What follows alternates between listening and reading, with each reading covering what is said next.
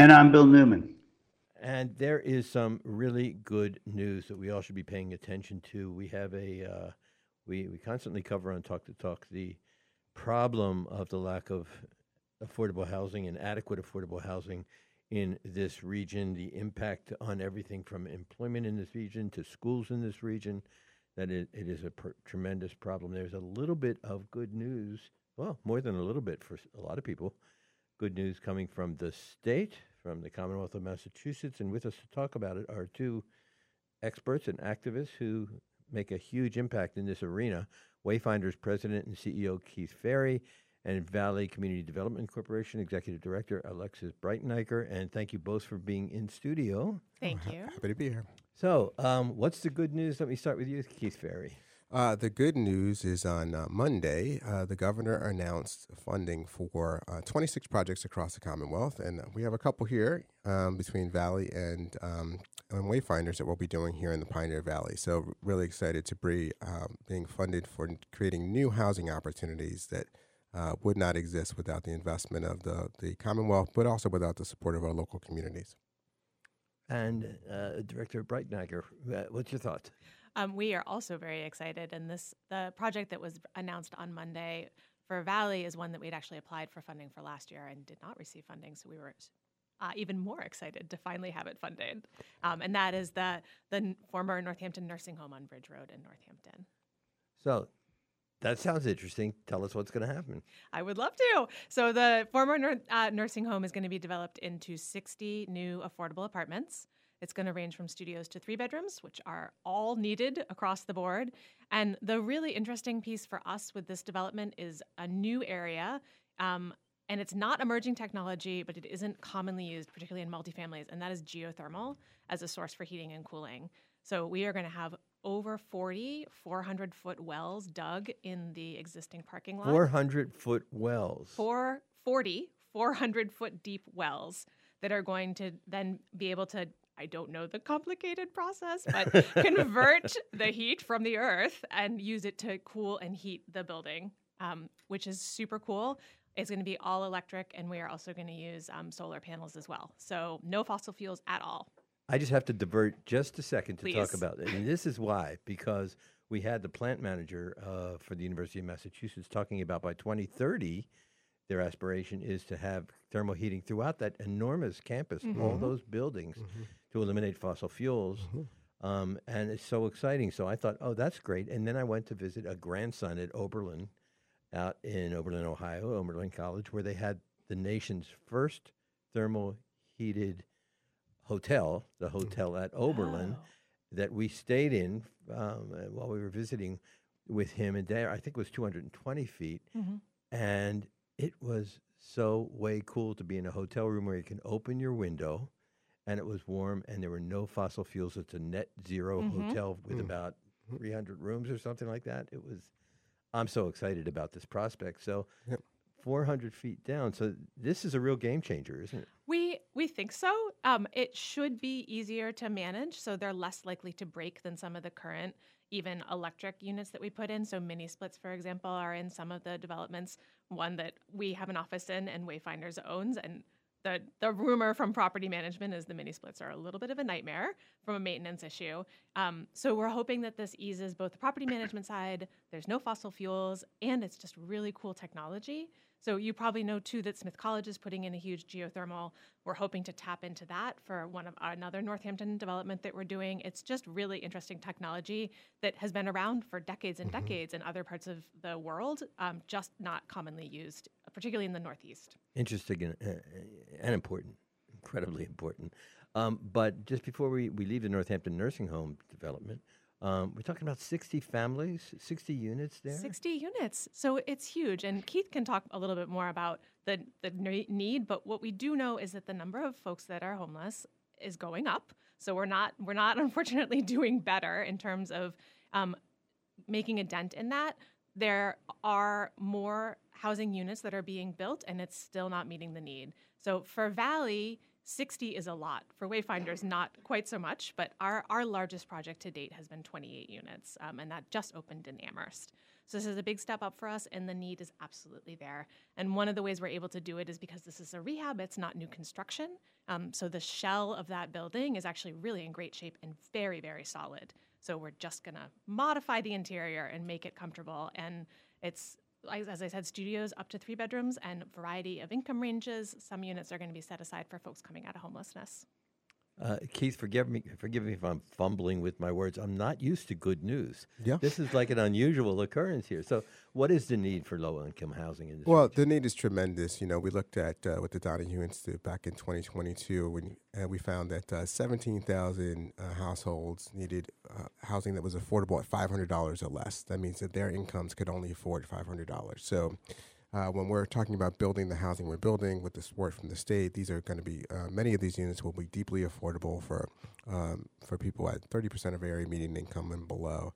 Say that again, 30% of area median income and below. Area median income and below. Right. So that those are deeply affordable units. But and the projects that we're doing in Holyoke, and in particular, that's going to be an all affordable project. All units will be at either 30, 50, or 60% of AMI. And that's called the Essex? Is that right? That is. It's going to be. It's right across the street from the Holyoke Public Library. It's the second phase of a project there. The first phase we opened up in 2021, 38 units, family housing, and two buildings there.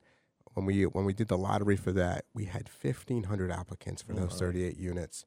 So we're really excited because what this does is it fills in the remaining vacant lots around it and completes a vacant building that's been vacant and shuttered for decades now, right across the street from the library. So the neighborhood impact is going to be tremendous in terms of putting positive activity back into the neighborhood, putting a significant investment on top of another investment that was made. And it all started with the City of Holyoke's Urban Renewal Plan in the early 2010s, where they identified this neighborhood, and we said, okay, we're going to start to acquire property and kind of build a development plan with the city to reinvest and kind of try to bring back this downtown neighborhood in Holyoke. So we're really excited about it. How many units there? It's going to be 41 units of family housing. Some of them will look like townhomes, and then in the building called the Essex, which is a vacant building there, we'll have 12 apartments. And will these be for rent or for purchase? These are all rentals, and so we're glad they'll look like homeownership units, but they'll have that same quality, but they'll be rentals.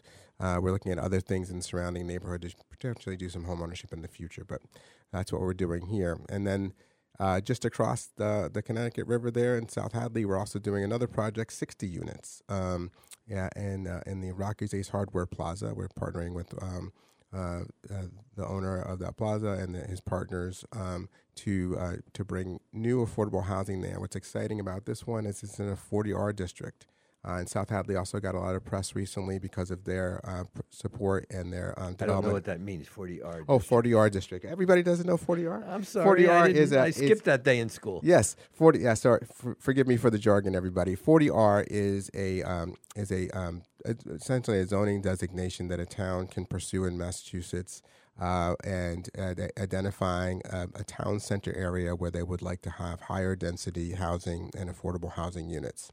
And so working with the town, we and our partners identified the site. The town created a 40R, which allows for greater density than would normally be there. So we so that allows us to do 60 units in an overparked today shopping plaza. So we're kind of diversifying what's there.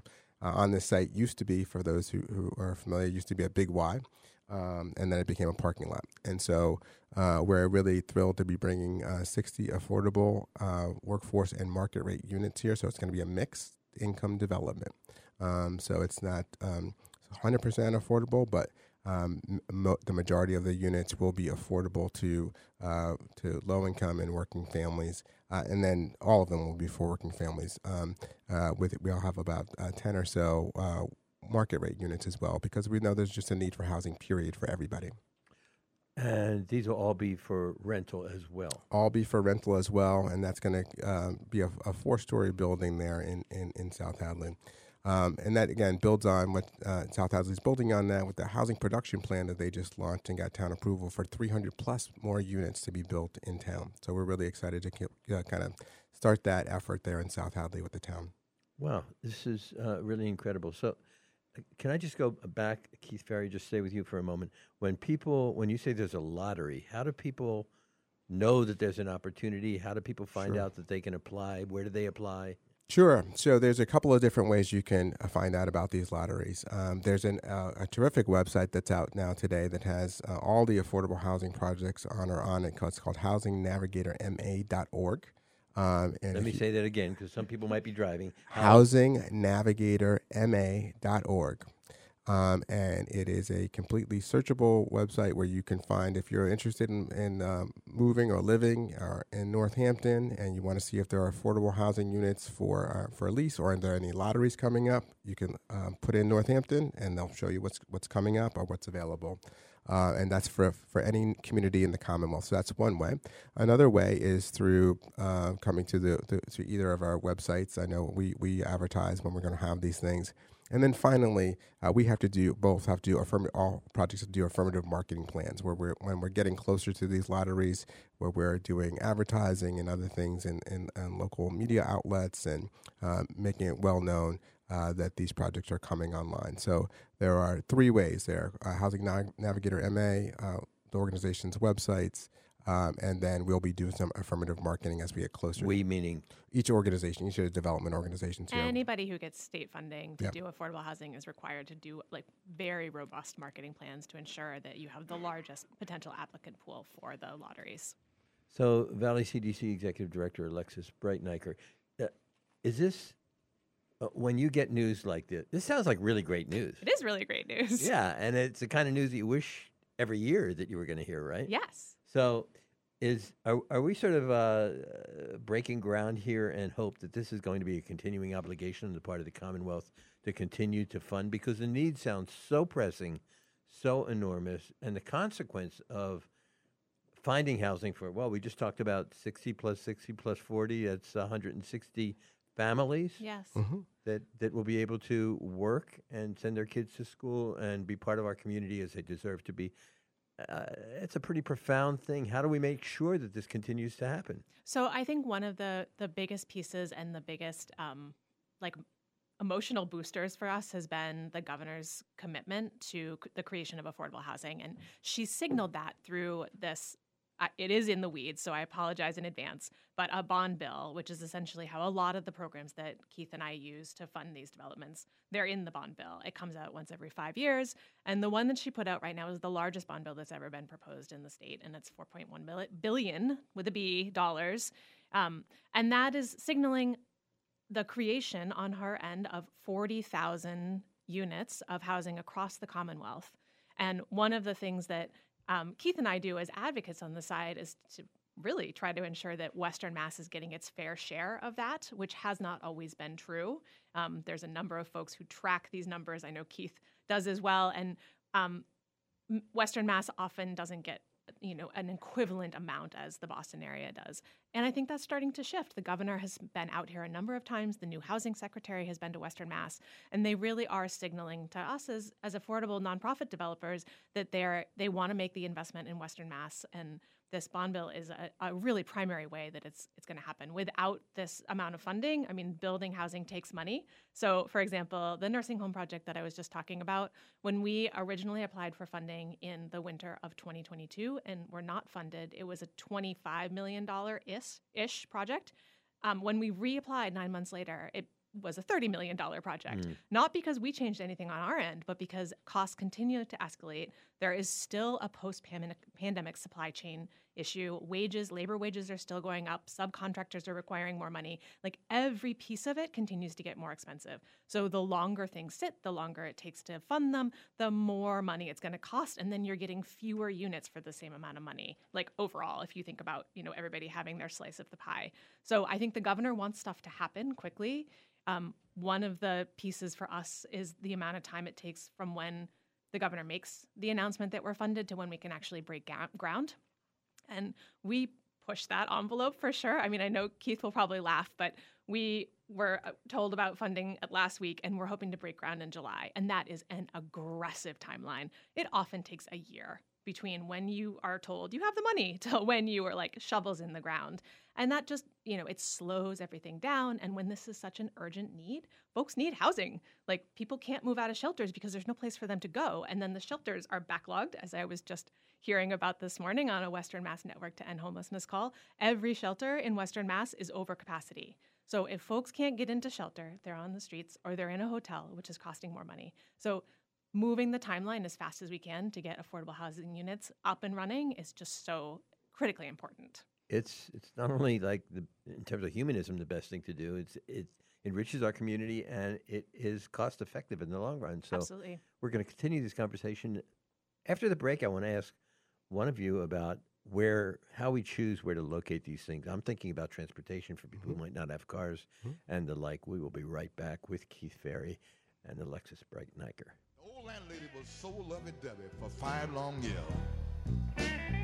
She was so nice and kind in every way. Every Friday evening I come home with my paycheck. She'll smile. She was so lovey-dovey. My meals on time, my bath water be ready, everything be ready. It rocked on. One Friday evening I come home. You're listening to Talk the Talk with Bill Newman and Buzz Eisenberg. You're listening to Talk the Talk with Bill Newman and Buzz Eisenberg, WHMP. And we are back. We are talking about a wonderful development, this $4.1 billion in the bond bill that so much is being allocated in order to provide housing for people who need it across the Commonwealth and particularly in this region. Keith Fairey, I wanted to ask you of Wayfinders, I wanted to ask you about the siting of the projects that will be housing those people who right now don't have housing. In particular, I know that a lot of people who are low income, they can't afford cars or gas to put in it.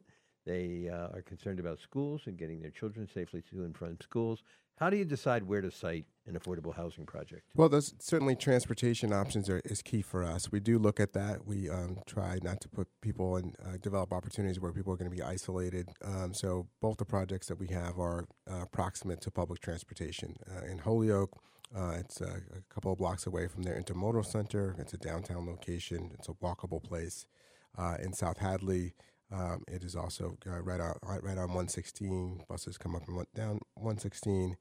The challenge, even with that, though, to be candid, is our bus system is not the greatest bus system. It doesn't always get you where we need to go. So we do need, in addition to this terrific investment that the governor is proposing through the Affordable Homes Act in housing, we also need complementary investments in regional transportation.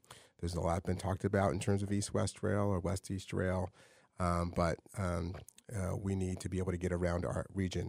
And today, our bus system, PVTA, has some real limitations. And so it is something that we look at when we're looking at siting projects in terms of the capacity of the site, the location of the site, in proximity to transportation and other things that families need.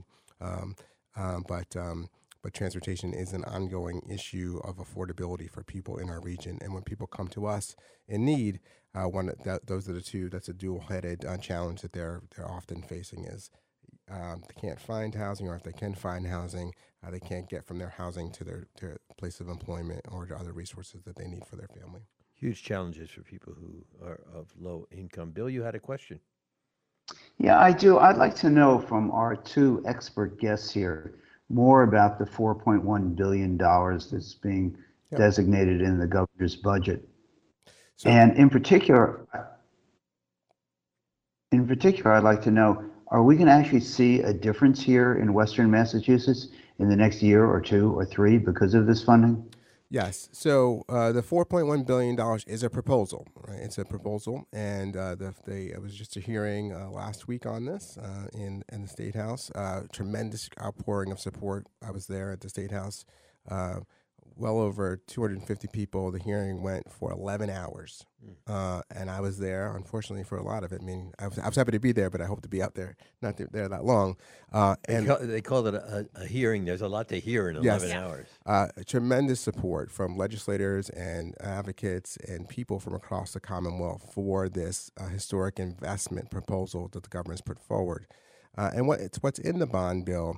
And the bond bill is a normal activity, as Alexis described, happens every 5 years. But what's unique about this one and what's unique about what the governor is doing, and I want to also talk about the budget. So the budget and the bond bill, two different things. The governor just released their budget yesterday and a supplemental budget. Big money for housing in both those things. So this governor is making good on her commitment to create more abundant, affordable housing in Massachusetts. These are the largest set of complementary investments that the Commonwealth has ever seen, and I think that are going on really on a scale basis anywhere in the country. Alexis, could you stop there for 1 second? Yeah. I'd like either one of you to explain this. I think our listeners will find it interesting. There is the $4.1 billion, the bond bill. That means the Commonwealth is going to borrow $4.1 billion and devote that money and pay back that money based on housing. And then there's the budget.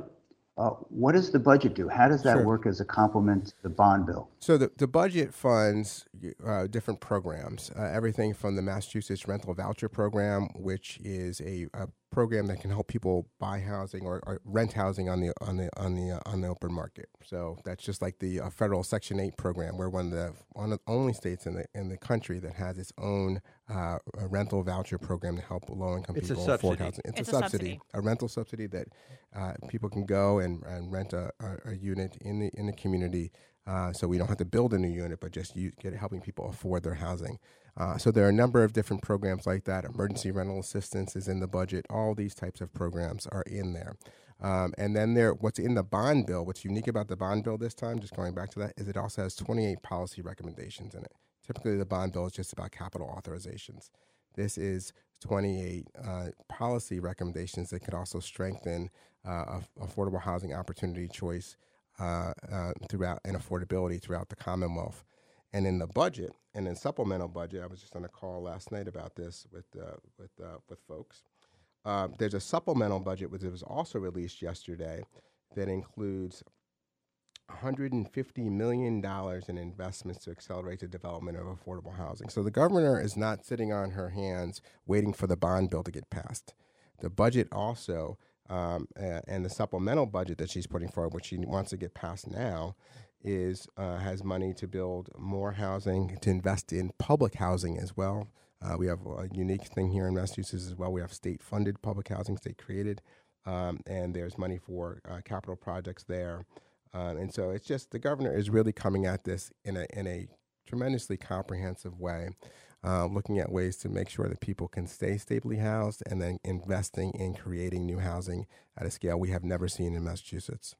I want to follow that with a question for Valley CDC Executive Director Alexis Breiteneicher, which is so many, and perhaps listeners who are listening right now, they think that this is just compassion being shown to people who don't have adequate resources, but the impact on our community in terms of employment and so many other things, why is it in our interest to expend these monies on affordable housing and low-income housing? Sure. So I think anybody who has been out in the general public in the past year might have seen going into a restaurant or going into a retail shop or going even into a big box store, and you see help wanted signs up everywhere. Or suddenly a store that was open 7 days a week is only open 5 days a week, or they've shortened their hours, or you're waiting longer to get your burrito or whatever.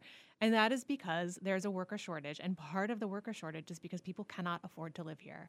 So even if it doesn't help you personally, it helps the broad community because we need folks to be able to live in the places where they want to live. And one of the biggest metrics of that is, can I afford to be there? So when we talk to folks who say, well, you know, I'm trying to staff up, but I can't find anybody, and people are driving in from Connecticut, like that doesn't help our local economy. We want people here.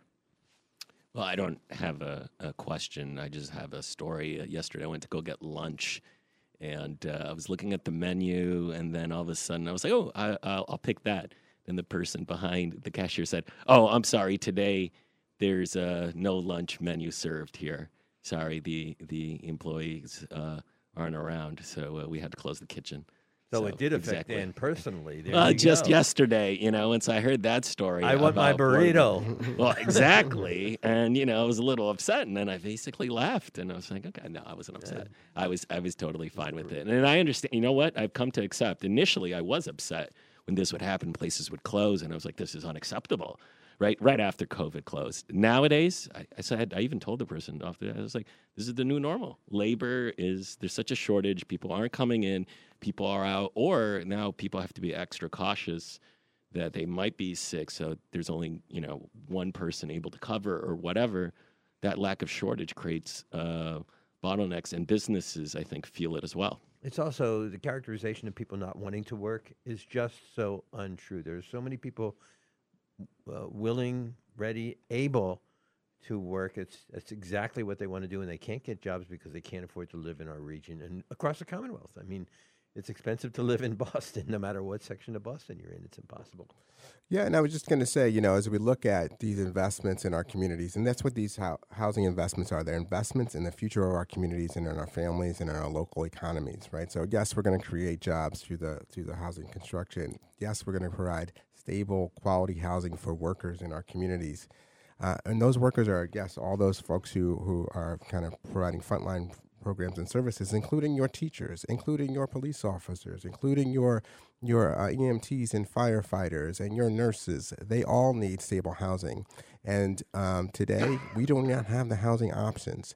And so what's happening? If we have declining population, which we do, we have flat to declining population in our region, we start to lose those services that you're talking about. Yes, it may seem a little bit trivial. Yes, I can't get the burrito today. But how about going to not being able to get someone on the phone to make that medical appointment? Or how about not being able to have a maternity unit ward anymore because the demographics for the hospital that they look at for that are saying, oh, there's not that many families here, so we don't really, it's not going to make money for us, so we're not going to have it open. So we have to be thinking about a positive and locally directed growth strategy, and that's what this is about, kind of stabilizing our population and growing. We have schools with declining enrollment. So we have the infrastructure for more people. And many communities throughout the Commonwealth. I did actually a look at our gateway cities like Holyoke. Holyoke was 62,000 people at one point. It's 37,000 people today. The city didn't shrink in size. Many of the buildings didn't go away. They're just not occupied today. Because people can't afford it. That is a great place to leave it. I can't thank you both enough. We're so lucky to have Wayfinders and President Keith Fairey here in this community, and Valley CDC with Executive Director Alexis Breiteneicher. Thanks for all you do every day, and hey, if you're listening, thank you, Governor Healy. We'll be right back with our governor's counselor, Tara Jacobs, right after this. This is Talk the Talk with Bill Newman and Buzz Eisenberg.